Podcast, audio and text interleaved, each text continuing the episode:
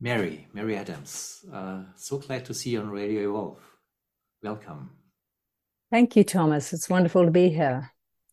I know you since many years, and I know you as someone who is deeply engaged her whole life into kind of a, uh, if I may say so, spiritual quest and the pursuit of consciousness. At the same time, recently your engagement opened up to a new field, which is um, radical climate activism. And um, I thought it would be great to talk with you about the relationship between both.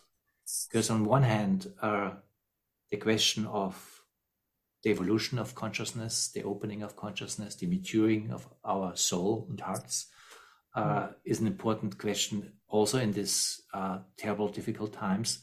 And at the same time, the climate crisis keeps rolling and uh, it's uh, kind of accelerating every day. So this is the predicament that we are in. And just to start with, how did you change, if that's the case at all, direction in the mm. engagement of your life to dive so deeply into climate activism? How did it come about? Great, good question. Um, it's interesting because I think right from the beginning, I would say that because um, a lot of people perceive me as changing course, and I see a sort of straight line through it all. And um, it's true what you said. Most of my life, from my very early twenties, were devoted to exploring the, um, you know, the, the world of consciousness and, except, you know, how consciousness relates to culture though. Because originally i was as you know i went to india because i felt that largely the culture i was living in was uh, had had a lack of purpose and meaningfulness and and depth and i was attracted as many people were. So i spent many years there devoted to that and have pursued that um, most of my life actually most of my adult life. But for myself thomas it's always been what is I've always wrestled, I guess, or with the question of what's the relationship with that with culture. And one of the reasons I was attracted to Indian philosophy and civilizational thought, which is what I studied, is because it does not make that distinction. The spirit is the guide driver of culture, originally the Dharma. So that's why I think I was attracted to that. And then um, we were both involved in, you know, an intentional community that was also devoted to that. You know, what's the the role and value of spiritual values, spiritual awakening, spiritual understanding in its effect and potential for shaping culture, shaping new cultural uh, strategies, policies, ways of being, ways of being and doing, actually, in all kind of fields. And um, so I've always been attracted to those two together. I haven't seen them as separate. But um, I guess I mean, uh, very quickly in 2013, as you know, the the intentional community we were part of the organization went into you know de- went into demise in quite a radical way, and I spent about two years, I guess, focused on that, looking into that, exploring that, what happened, why, etc. And then I think after that, 2015, I went back to India, and it was interesting. The people I met there had a spiritual base, but they were also very, they had a historical grasp and they were wrestling with Indian, Indian culture today, how it could manifest its deeper spiritual values, but in a modern India context.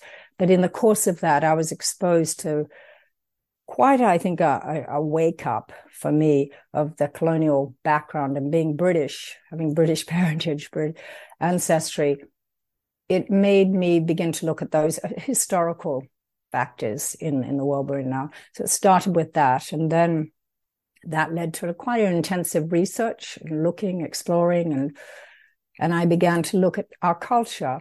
And I think some of the things that drove me to India in the very beginning, I began to see the that we, we at this point, 40 years on, whatever, are looking at the consequences of that. So uh, fast forward 2016, I I began to be very aware of the um, the effects of, of, of some of modernity, some of the sides of modernity. And I'm not an anti-modernist, but I began to see that the impacts of that, and one of them being very much climate, was beginning to really dawn. And um, but to myself, all the way through, I was looking at that as being a far-reaching expression of something deeply, um, something that had gone astray at the heart of our culture, the soul of our culture and of culture I'm part of, that that's part of, that's the sort of far reaching expression of that. And anyway, I wanted to know more about it. I knew it's a controversial topic. There's lots of thought about it. So I, I went and did three days with Al Gore, one of his immersions with scientists. And, um, and I learned a lot. And I realized this really is a meta crisis, a mega crisis.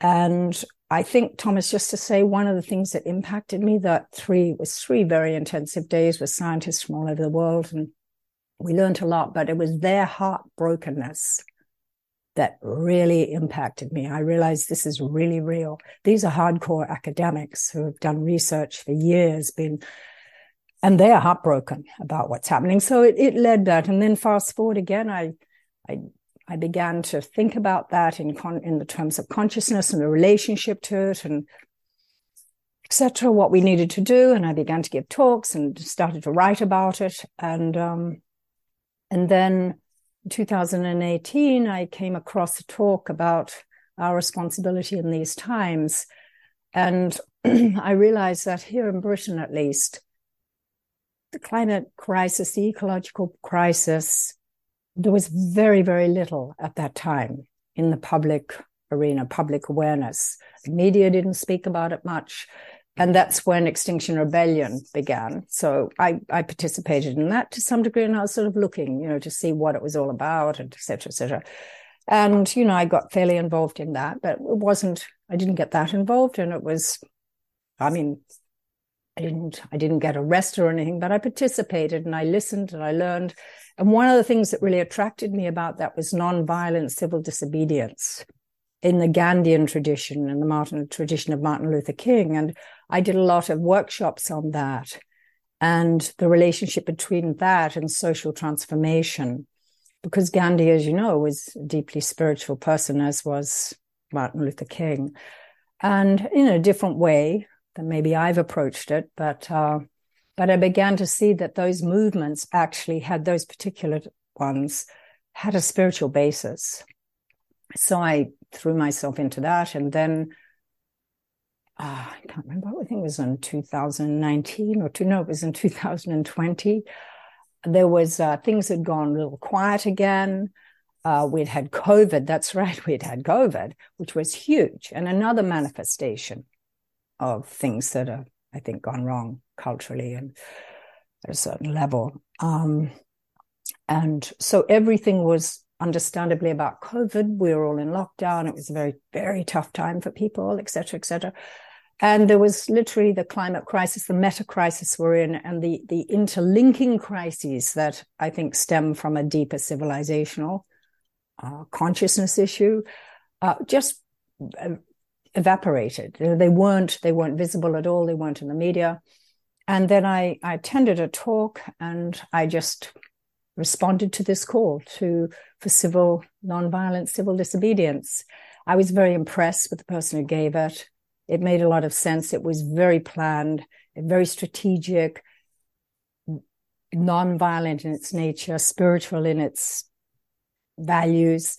And so I I participated and it was a quite a profound um, had quite a profound effect on me, largely because of the culture between the people. It was a small group and it was very targeted, really. We had a target to bring back the issue into public consciousness through the media in order to put pressure on our government here in Britain, which is quite small. Britain's a very small pop- population, but part of the G20, to really try to bring change through that strand. Now, I'm just want to say from the beginning, I see radical, nonviolent civil disobedience as one strand in a tapestry of things that need to happen. So I began there Yes. Just uh, to make some things clear and outspoken, mm. uh, uh, you glued yourself to the highway. Mm. there's a lot of discussion, both in Britain, Germany, other countries, about this radical climate activism that is as disruptive as gluing oneself yes. to the surface of a highway. Mm-hmm. You uh, got arrested, you spent time in prison, you were waiting for trial.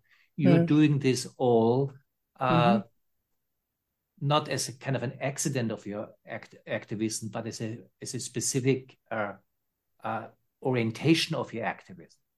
Right. And there's something that you said uh, in the sentences before that uh, struck me immediately uh, when you were talking about the scientists and you used mm. the word heartbrokenness. Yes. and there's one other fact that I just want to establish uh, as an shared, maybe shared assumption. Uh, basically, uh, that the climate crisis is beyond the point where the crisis, where the catastrophe is avoidable. There's there, there is something. Uh, however, this catastrophe will look like, uh, it will get worse. It will accelerate. It's mm. basically. Uh, I'm, not, I'm, not, saying it's the end of the world, end of the time. Mm-hmm. I'm saying uh, it mm. will be a major uh, human and, and global crisis that maybe we have not seen, and mm. we as a species. Mm-hmm have to prepare for that. It's not it's not about how we prevent it at this point. Uh, uh, it's how we go mm-hmm. through it at this point. Mm-hmm. And this is uh, a question in many dimensions. It's a mm-hmm. political, mm-hmm. social, economical uh, mm-hmm. question, but it, it is also a spiritual question because it mm-hmm. will challenge us to the core. Very uh, much. and that uh, will reach also, let's say, our spiritual stamina, how we can deal with that Definitely. individually and collectively. Definitely. And I understand you that you and the groups that you're involved in are trying to address exactly that. Do I understand this right? Yes, I think you do.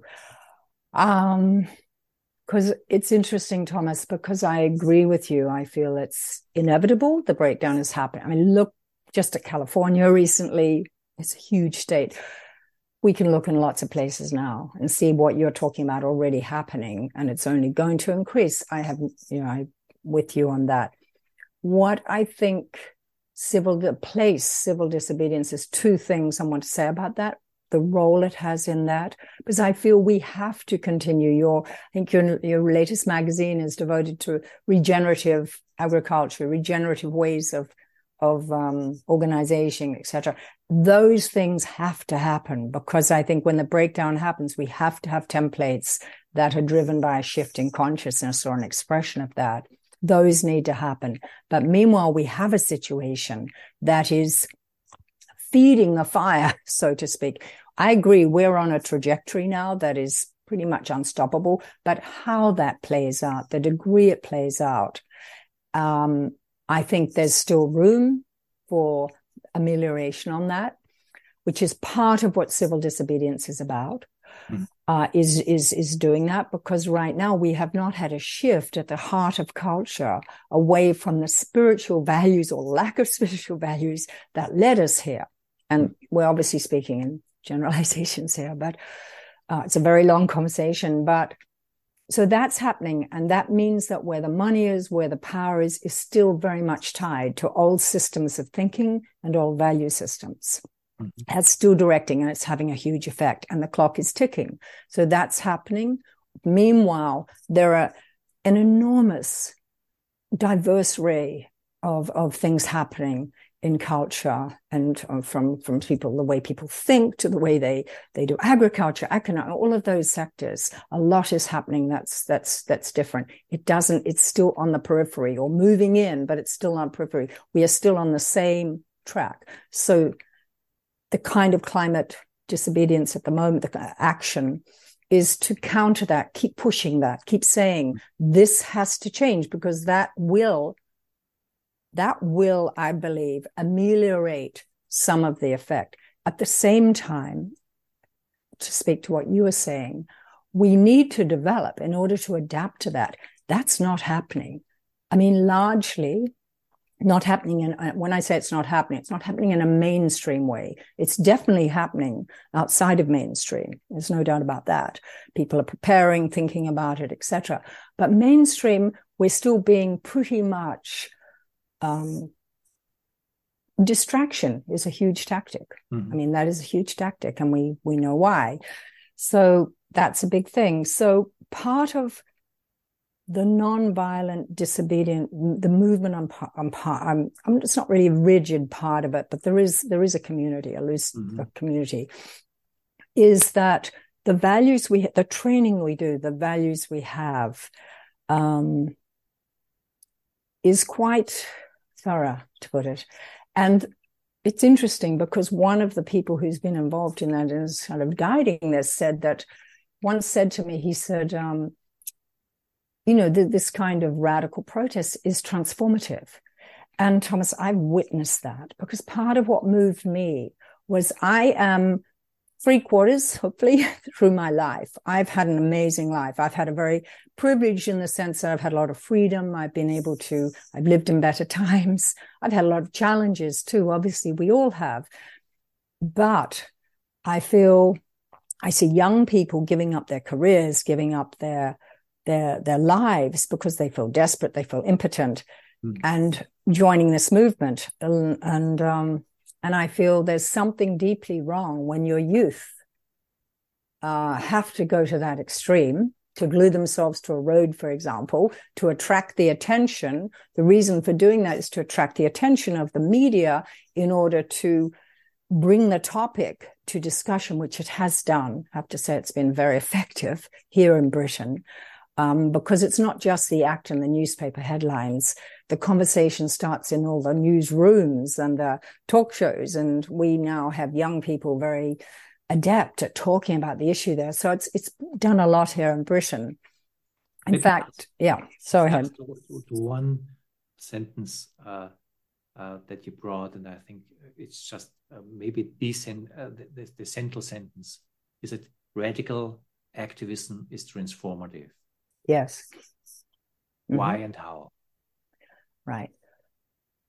Well, to engage in that, you have to be highly motivated. And I think what people are really motivated by this is care. They really care and they feel that they feel compelled by a, a moral conscience, I have to say.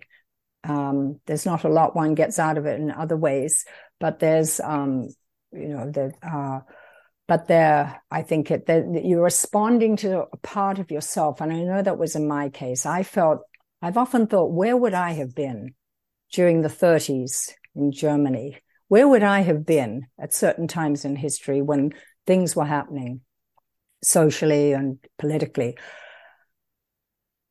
And I felt I needed to, and I know all the people I know in this movement felt compelled to actually voice, to bring this topic out in, in all its complexity uh, and simplicity. And it's it is Thomas because you you a you have to submit to an incredible discipline. You have to be very disciplined. You learn to to to be very disciplined in terms of your own emotions. It's motivated by love. It's not motivated by anger. I haven't met one angry person yet, activist. I'm not saying there aren't any, but um, not not not someone who's motivated by anger. They're motivated by love, by the by the compulsion to want to make a difference. The other thing is there's a lot of sacrifice. As I said, young people are giving up their careers, they're giving up their university degrees, and a lot of these people, it's interesting, are from North England, and they're not from very wealthy backgrounds. The ability to be able to be on a road and inevitably cause disruption you're going to face people on the street who are, who are angry. The ability to let go and surrender to that and to have a capacity to feel empathy for them, which people do because we know it's disruptive, but to know very deeply why you are doing this and, you know, be able to express that. So it, it, it transforms. And I have now have witnessed and seen young people in prison writing poetry. There's one young man who's been seven or eight months in prison on remand, he hasn't even got to trial yet. he is just broadcasting through a phone uh, from mm. his prison cell. Love Thomas, and he is an inspiration because he's he's being it's being transmitted to young activist groups across Europe and America, and it's inspiring to them. It's not a message of doom; it's a message of of love, frankly. And I see these people change, um, and I've I've felt myself um, the other one thing you have to do is you have to cross boundaries in yourself. And as you know, a spiritual practice, it's about stepping into the unknown. So you have to cross boundaries. And I didn't even know I had a boundary of obedience to the state. So mm. you have to have a very strong, um, a strong motivation for something bigger than yourself. So no, I completely understand mm. that. And I also mm. can see just a very simple fact, uh, particular for, for young people yeah. Uh, th- that you give up your career, let's say mm. so, uh, for something that mm. you feel a deep existential urgency for. Mm-hmm. Uh, mm-hmm. Just this mm. choice, basically, yes. To, to, give up for, for some yes. higher value, That's something right. that gives you will probably give you a lot of security yes. and comfort in your life, uh, because mm-hmm. it will give you a good income, uh, so mm-hmm. that that needs at least some moral stand, uh, yes. if not more uh, kind of uh, spiritual stand of love or something. Yes, I can see that. There is, of course, the counter argument mm-hmm. Uh, that there is also a kind of uh, the danger of kind of um, self righteousness mm-hmm. and creating something where mm-hmm. fighting for the ideal. Mm-hmm. Uh, you, mm-hmm. you, create the higher moral grounds mm-hmm. and you identify, particularly when you're talking from a spiritual stance, basically the ego grabs that very fast. And basically, you are saving the world. There's all kind of uh, uh, uh, traps built into this. Definitely. Let's, let's put it yes. that way. And in Germany, there is the discussion. Of course, this is also led by uh, uh, uh, the mainstream media uh, kind of putting on the wall the danger of eco-terrorism. Yes. Uh, and uh, and kind of uh, being concerned that there's a radicalization that ne- leads to something like a second wave of terrorist culture, like the Red Army fraction that came out of the '68 movement. Mm-hmm. Mm-hmm. So I'm not saying that this is happening, mm. Uh, uh, but I can see that there are dynamics that could, could support something in that. Mm-hmm. And I'm just curious, uh, uh, the people involved, also the t- people who have a voice in that, how aware are they of this? Mm-hmm. And how are they dealing with this? So that mm-hmm. this is uh, on a personal uh, and group level, something that is transformative in a positive way uh, yes. That it, it the heart, it biggens the mind, mm-hmm. it, uh, mm-hmm. it, it, enlarges your perspectives. Well, it's interesting, and um, I can't speak for because it's really not one monolithic movement. Mm-hmm. I want to say that. So, what you're speaking about, I'm very aware could happen. It hasn't, as far as I know, happened here, and I'm fairly familiar. It's a fairly small group, really, a few hundred people. Um, and then there's waves of young students who came through over the summer. Um, so I can only really speak from the British part of it. Um, and there is always that, Thomas, and there is always the the um, the danger of you know self-identification and as you said um, moral righteousness and you know that can happen for sure but it's very interesting the culture within that I've been part of because there's a lot of Zoom calls. There's a lot of um, a lot of online interaction between between. There's there's that is I would say not discouraged in a prescribed way, but it's certainly not part of it's it's it's it's something that people acknowledge can happen. It's it's there, but it's I what I've seen is it hasn't been an attractor to people in this movement. I'm quite surprised at the spiritual maturity of people who haven't necessarily had the spiritual training. And what I say by that is, so, you know, some of these people do extraordinary things. Um, there's a young, um, I'll give example, a young engineer who along with another engineer, went on top of this very high bridge in, in Britain and hung a big poster, a big, uh, hung a big flag up there with Just Stop Oil written on it. Now Morgan is writing poetry from from poet, beautiful poetry from prison that he sends off. He doesn't know even when his trial is. He's in there a long time. There's also a surrender to that. Now, what I want to say is there's no celebritization of him. People appreciate, but it, it, that that I've been very struck by. It's not and I'm not saying ever no one has that. I'm sure there's pockets where that's going on, but it's not within the sort of field where we commonly communicate. And it's not when you go out on a team, it's not there either. I'm really surprised at, um, you know, there's a young man, Louis McKechnie, who's, he's become a sort of icon for a football team. he went on and that, he's a very humble person. And I think, I don't know why, but I think the ambience, the sort of of it being grounded in in in nonviolent um, disobedience and very much relating. Everyone's very aware too of the global South, how these movements have been operating there for years. Mm-hmm. This is not, uh, you know, a new movement. Um, there's a, a lot of uh, humility about that, that we're standing on the shoulders and a lot of awareness as well. People are very well informed about the history of how we got here, etc. So this could happen, Thomas. I'm not saying it wouldn't. Mm-hmm. And the radicalization in terms of eco-terrorism, gluing one's hand to the, is really a delay tactic. It, I just want to say it sounds incredibly radical and it is, First time you do it, it is, but it really is a delay tactic. It takes the police a few more minutes to get you off, but so that the press, and it's not just for mm. some narcissistic press press moment, but so the press record the the the, the event and then it will go further out and as i said be discussed in more depth in other in other in other forum other fora but I just want to say these actions are designed to have minimum disruption. They don't look like that, but they're planned to such a degree, including the what we call the blue light policy, letting those through, including having de-escalators, which I've done, where you're dealing, you're talking to the public. All of these things are there, including how you relate to the police, including how you respond to.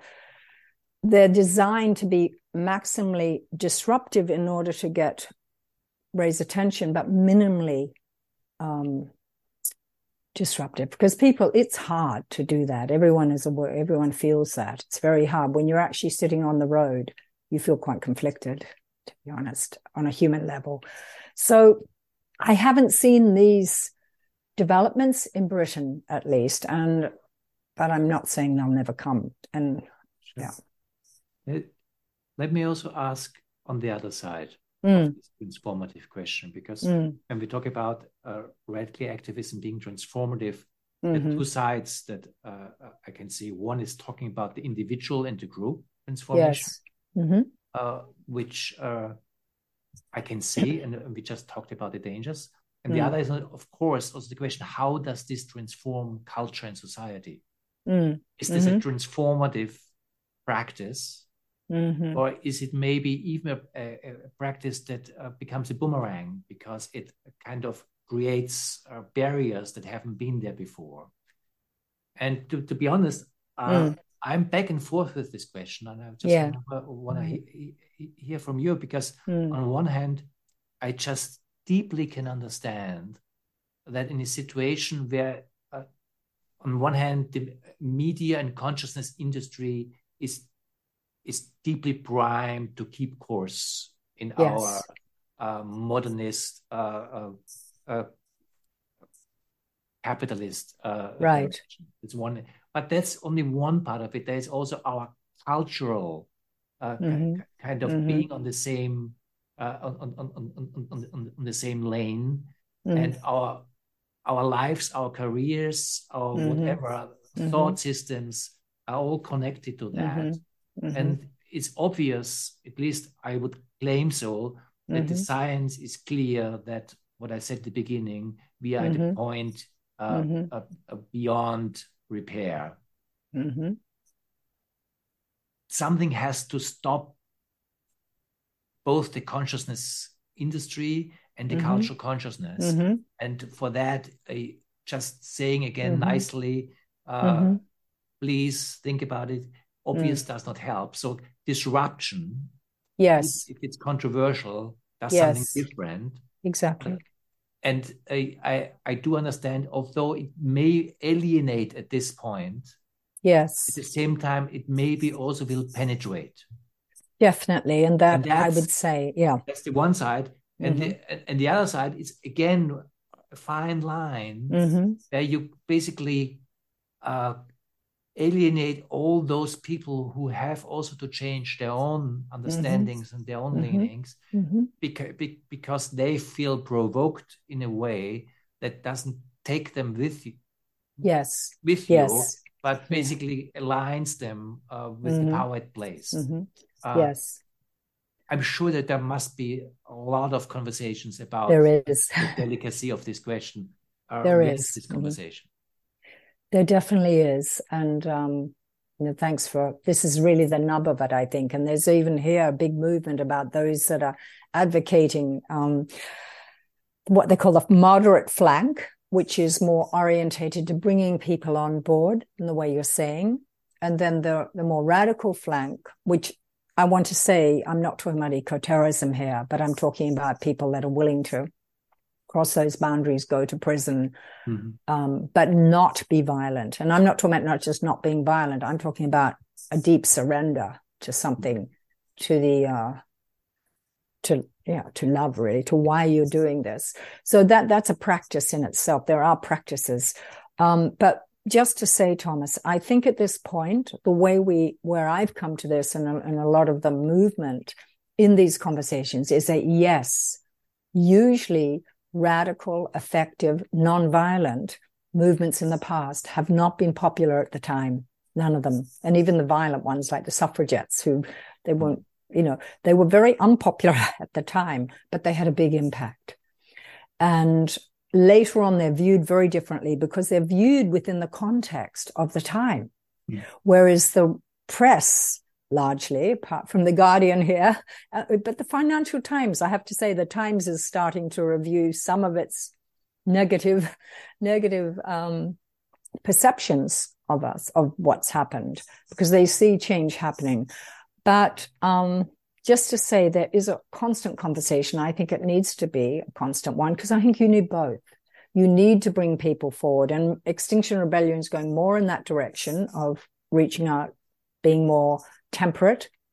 And I would say where I'm aligned with right now, I'm part of because you need people. And part of why I'm doing it, Thomas, is there aren't a lot of people to do it. And I feel, well, if not me, who? And I'm not saying everyone should do it. I absolutely don't. I think it's a calling. You know, it's something like it's a spiritual calling, actually. And it's not something that I see myself, it's not all I see myself as. I'm writing, I'm doing all the activities and engagements and with all the groups I was before. This is one thread. But um, but just to say that we are going to alienate people, we do. But the more conversations, the more press. The, when I say press, I mean conversations like we're having with people involved that are public.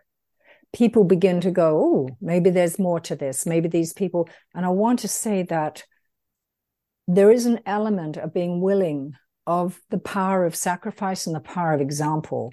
And I'm not talking about myself at this point, but I have seen how people willing to go to prison for something higher, free of anger, still expressing a love and a care, because none of these people I want to say actually think it's we can't have an effect. I, as I said, I don't think we're going to turn you know, we've gone too far to turn events completely, but we can ameliorate it and we can stop the harm. So I often see this as triage too. We've got to stop the harm or it's going to be way worse than it will be anyway.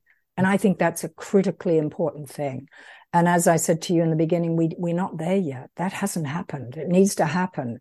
So I think you need both, but I think the radical and that's why I'm I'm quite vocal. I'm very vocal within our group. Um, there's a very good uh, culture of questioning things. that's very, and that's the article I wrote about.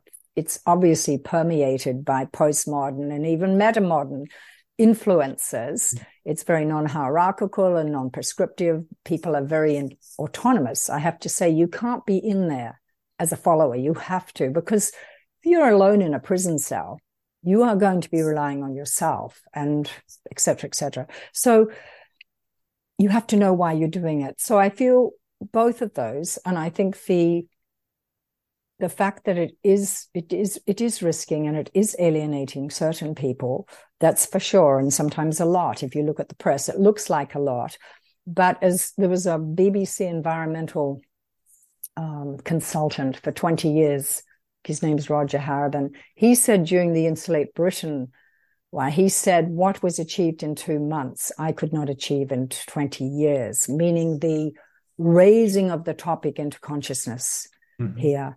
So yeah, it's it's a difficult one, and as you said, it's it's it's a yeah, Let it's me, the core of conversation.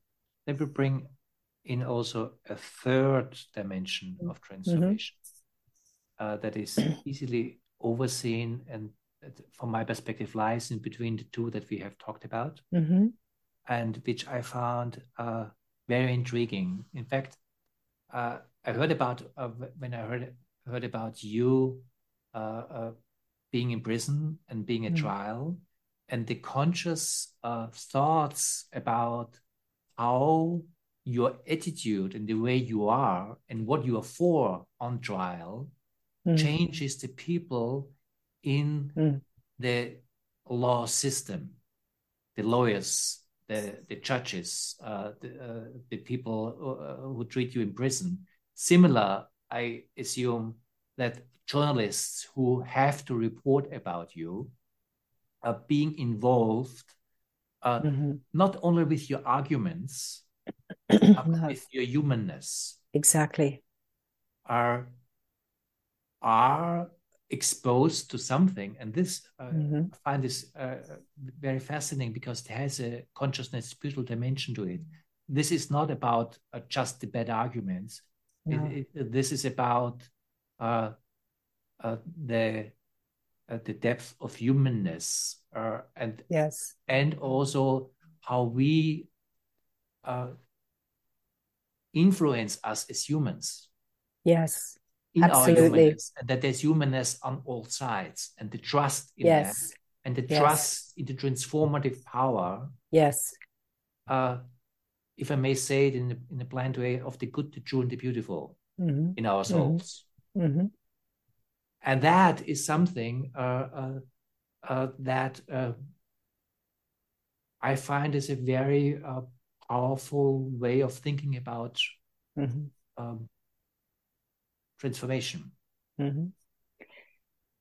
Yes.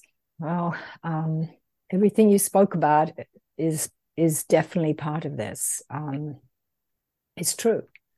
Um, I don't know, Thomas, how many. Um, I'm just going to start with the the people I've engaged with: public, police, guards, ushers, court ushers, judges, and I'm just talking about myself, but you can magnify that. Um, there is. Um, I was just attending two trials recently um, with a very, very difficult judge. He took away every uh, every possible argument. He made he within he he put them outside the parameter of the ruling. So you couldn't even mention climate change. You couldn't mention intention. You couldn't mention motivational context. Two two of those trials were given a non guilty verdict. Miraculous for exactly the reason you're talking about. Because those there were four defendants in each.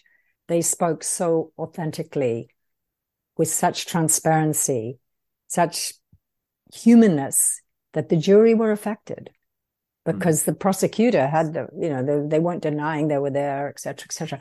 And they weren't even able to frame it within the context that they were. So it's, it has a power. It really does. And I think when you have a small group of people, yes, they can be, you know, sort of a lot of negative, negative publicity, but it is having an effect. And I have seen police officers when they realize we're not looking to just get out of prison or we're just getting, you know, that we're actually doing this for a purpose. And the f- courts are a very important forum for this. And because the judiciary, I've learned, is not well educated in the climate crisis or the ecological. They're not. Of course, they know what we know in we from reading the papers, but they do not. They haven't connected the dots necessarily, as and um, so they're learning a lot themselves. So the court is a forum for our humanity, transparency. It's where I think um, the issues of the day, with all their depth, are on display. And the other day, the um, we I came out. I was in the I was in the gallery, and when we got the non verdict, it was amazing, Thomas, because the feeling then. I was amazed how deeply I was moved because you feel there's justice operating outside. These are not criminals. We're not mm-hmm. criminals. Um, there's a reason this and imprisoning those that are simply raising the flag and going, hey, where there is an issue here, we have to make changes.